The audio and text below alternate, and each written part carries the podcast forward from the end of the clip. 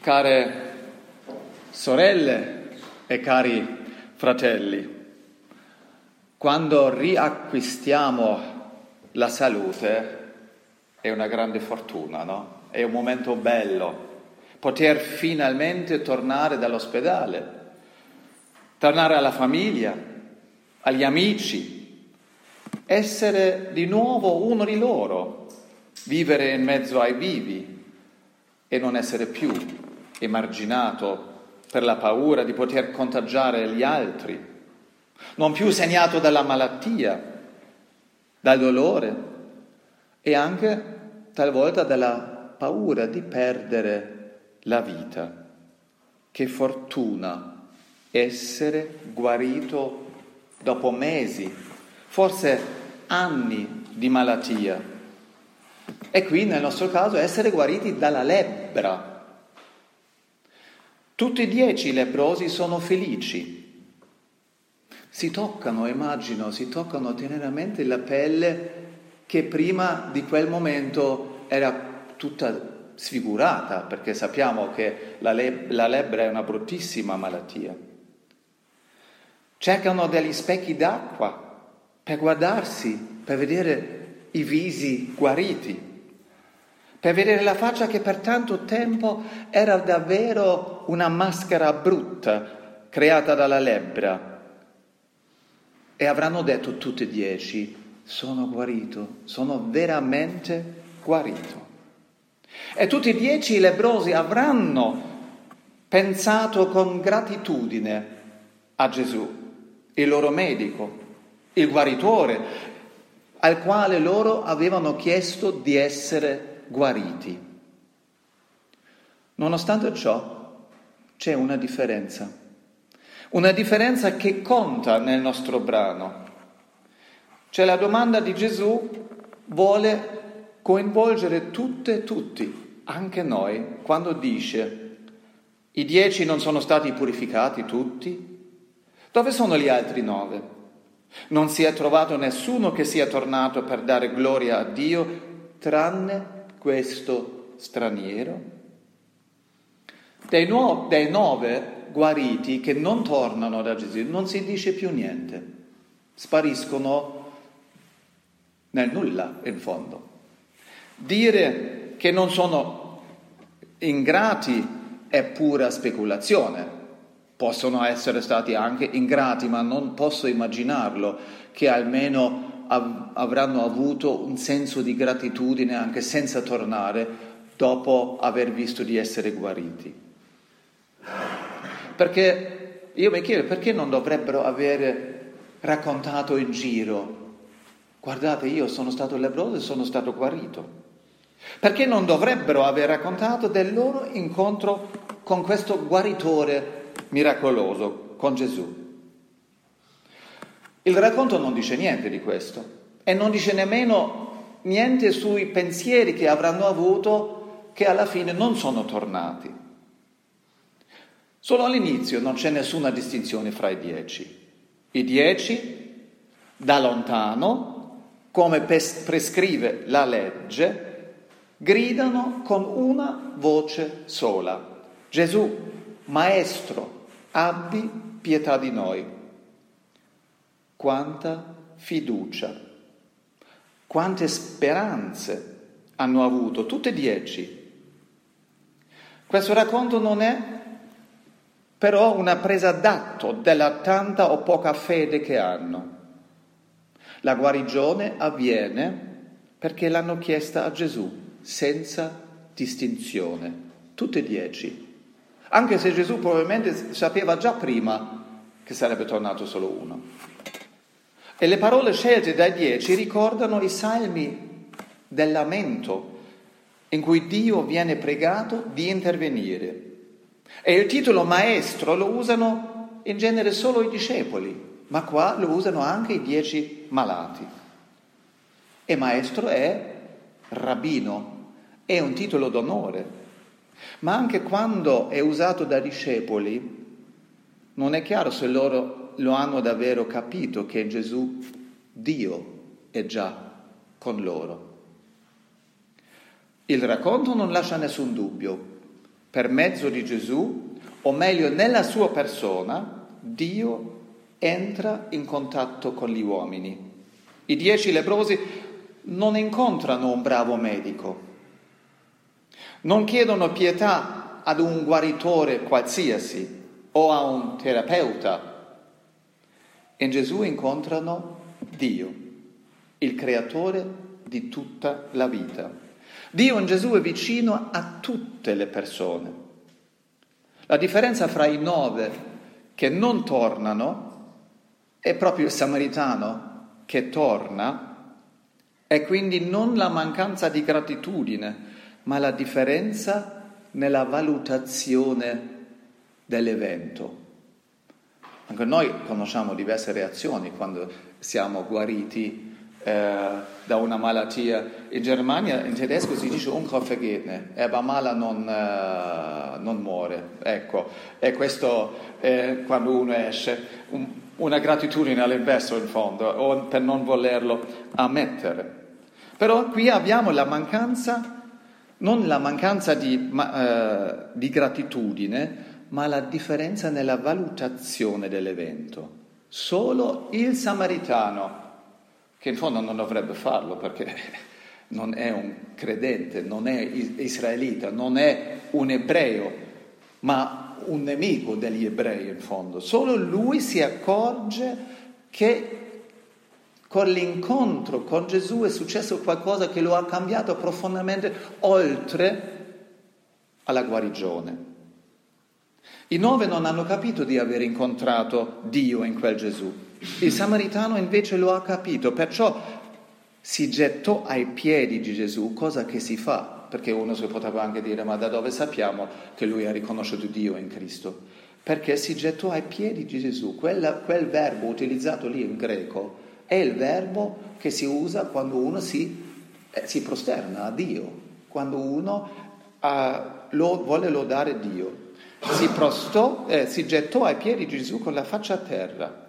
E quindi Gesù dice alzati e va, la tua fede ti ha salvato. È chiaro che non si riferisce più alla guarigione dalla lebbra, perché anche gli altri nove sono stati guariti. Sono guariti tutti. Avranno fatto festa tutti. Solo uno, un miscredente, ha capito cosa è veramente successo. Dio ha guarito per mezzo di Gesù lui e lui torna per esprimere questa sua nuova fede che è cresciuta in lui. La tua fede ti ha salvato. Il, il samaritano ha visto salvezza nella guarigione. Sono guariti tutti e dieci, ma la dimensione spirituale è stata sperimentata solo da un'unica persona. La salute, la fede, la malattia sono collegate fra di loro. Noi quando facciamo dai discorsi sulla fede e dai discorsi sulla malattia, in genere in Occidente abbiamo un chiaro approccio. Abbiamo i medici che sanno cosa fare, la medicina tradizionale sa cosa fare e se io ho questa malattia, eh, malattia il medico mi prescrive questa medicina. Punto. Noi non abbiamo le attese che hanno altre popolazioni nel mondo che hanno un approccio più naturale. Eh, non per caso eh, è molto in voga per esempio la medicina cinese nel nostro paese, eh, con l'agopuntura e con tutti i massaggi del riflesso del piede e tutto, perché altre culture della nostra cultura occidentale hanno un altro approccio alle malattie e vedono tutto il mondo più, noi diremmo oggi forse, olistico.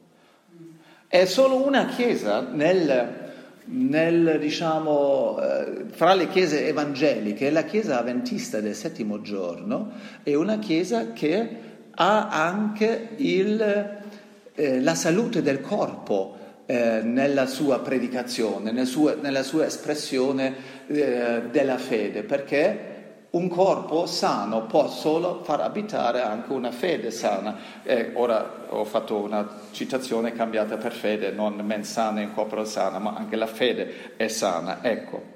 Quindi c'è un approccio, ma è chiaro che anche Gesù non ci invita mai a lasciare, tralasciare il nostro corpo, anche quando lui parla del triangolo di amore, amare Dio e il prossimo come se stesso, anche per noi dobbiamo avere un amore e anche per il nostro corpo, per il nostro, perché abbiamo delle forze limitate. Ecco, quindi salute, malattia e fede infatti sono collegate. La medicina ha fatto passi da gigante, ok, e non sono eh, pastori o preti diremmo oggi, a certificare la tua salute. Quindi allora perché cosa avranno fatto gli altri nove?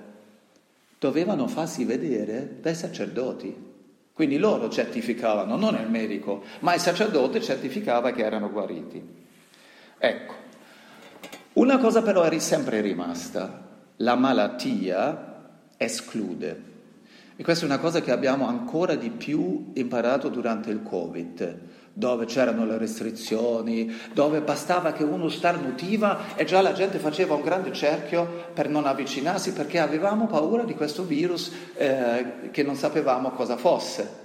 Però questo succede con molte malattie, perché molte malattie escludono dalle, dalla società, anche se non c'è un rischio di contagio. Succede per paura o per incertezza. C'è qualcuno di fronte ad una malattia grave dice orribile, altri dicono cosa dire al malato. O si chiedono cosa farei se il mio medico mi dicesse di avere quella malattia. Meglio non pensarci, tutte reazioni nostre alla malattia.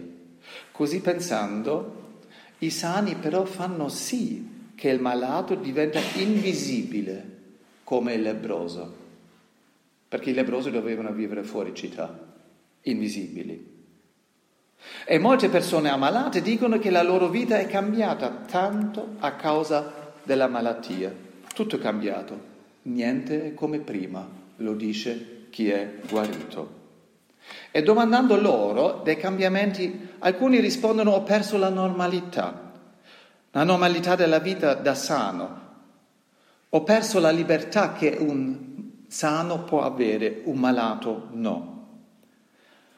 E alcuni parlano della malattia quando è superata come, vi, eh, come molla che ha fatto sì che loro dopo la guarigione vivono più coscientemente, con più attenzione ogni momento della vita.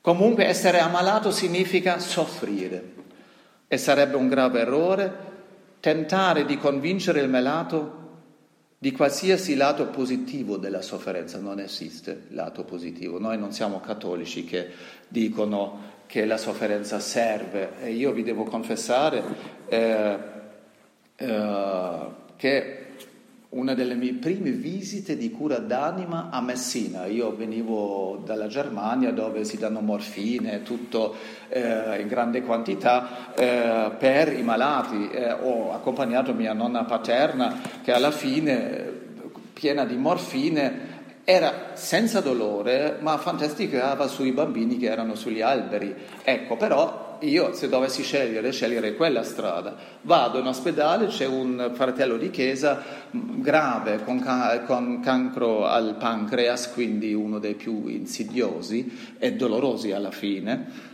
e la vedevo che aveva un dolore forte. Io entrava eh, una infermiera, ho detto ma non date niente? Ah, la sofferenza fa parte della vita, così si redime. Oh. Poi l'ha sentito il medico che era fuori e, dice, eh, e lui dice, ha ragione la, la, l'infermiera, perché la senza la sofferenza non siamo certi di incontrarci davanti a Dio. Quindi lei faccia il pastore, io faccio il medico, io gli rispondo e lei faccia il medico. E il medico deve alleviare il dolore. Però sono queste le cose. Quindi la sofferenza non ha nessun lato positivo. La sofferenza è sofferenza. E questa sofferenza purtroppo porta alla paura e alla disperazione. Il freddo accorgersi che la nostra vita non è, non è sempre una giornata di sole come la viviamo qui oggi. Non è solo quindi il contrario di salute la malattia, la malattia diventa molto di più perché ci ricorda la nostra fragilità. E un teologo dice, Esiste solo una novità radicale per una persona ed è sempre la stessa, la morte. Perché tutto l'orizzonte, tutta sofferenza, tutto quello che succede in questo mondo, in questo mondo in fondo è l'ombra della morte. Ma noi abbiamo qualcuno che ci fa camminare, come dice il salmista, nella valle dell'ombra della morte. Noi non abbiamo paura perché è, questo, eh, perché è Gesù, è Dio stesso. Quindi, e cosa significa quindi la tua fede ti ha salvato? Anche gli altri sono guariti. Il racconto in fondo ci dimostra che non possiamo disporre della salute. Non possiamo creare salute, possiamo fare esercizi, possiamo fare un po' di movimento, andare in bicicletta, possiamo fare tante cose, anche pensare a nutrirci bene, ma non la possiamo creare la salute. Essa è e rimane un dono, non una cosa scontata. I medici fanno di tutto per la nostra salute, anche noi possiamo fare tanto, ma non c'è automatico. La vita è un dono, non solo una volta per tutte, ma in ogni momento. Ogni attimo è un dono, anche qui ed oggi. Ogni giorno è un dono. E il nostro brano vuole in fondo invitarci a riconoscere la nostra vita come dono e di vivere di conseguenza, con gratitudine, come fa quell'uno che torna. Gratitudine che poi loda il Signore, perché anche questo è vero. Come dice il salmista? Nel soggiorno dei morti non c'è lode del Signore, perché loro credevano al Signore e basta. Ma dove c'è la lode non c'è più la morte. E dove c'è la lode noi possiamo camminare nella certezza che Dio è accanto a noi e non vuole la gratitudine come obbligo, ma come sentimento naturale che in fondo cresce in noi quando noi guardiamo quanto Dio ci dona ogni giorno. Amen.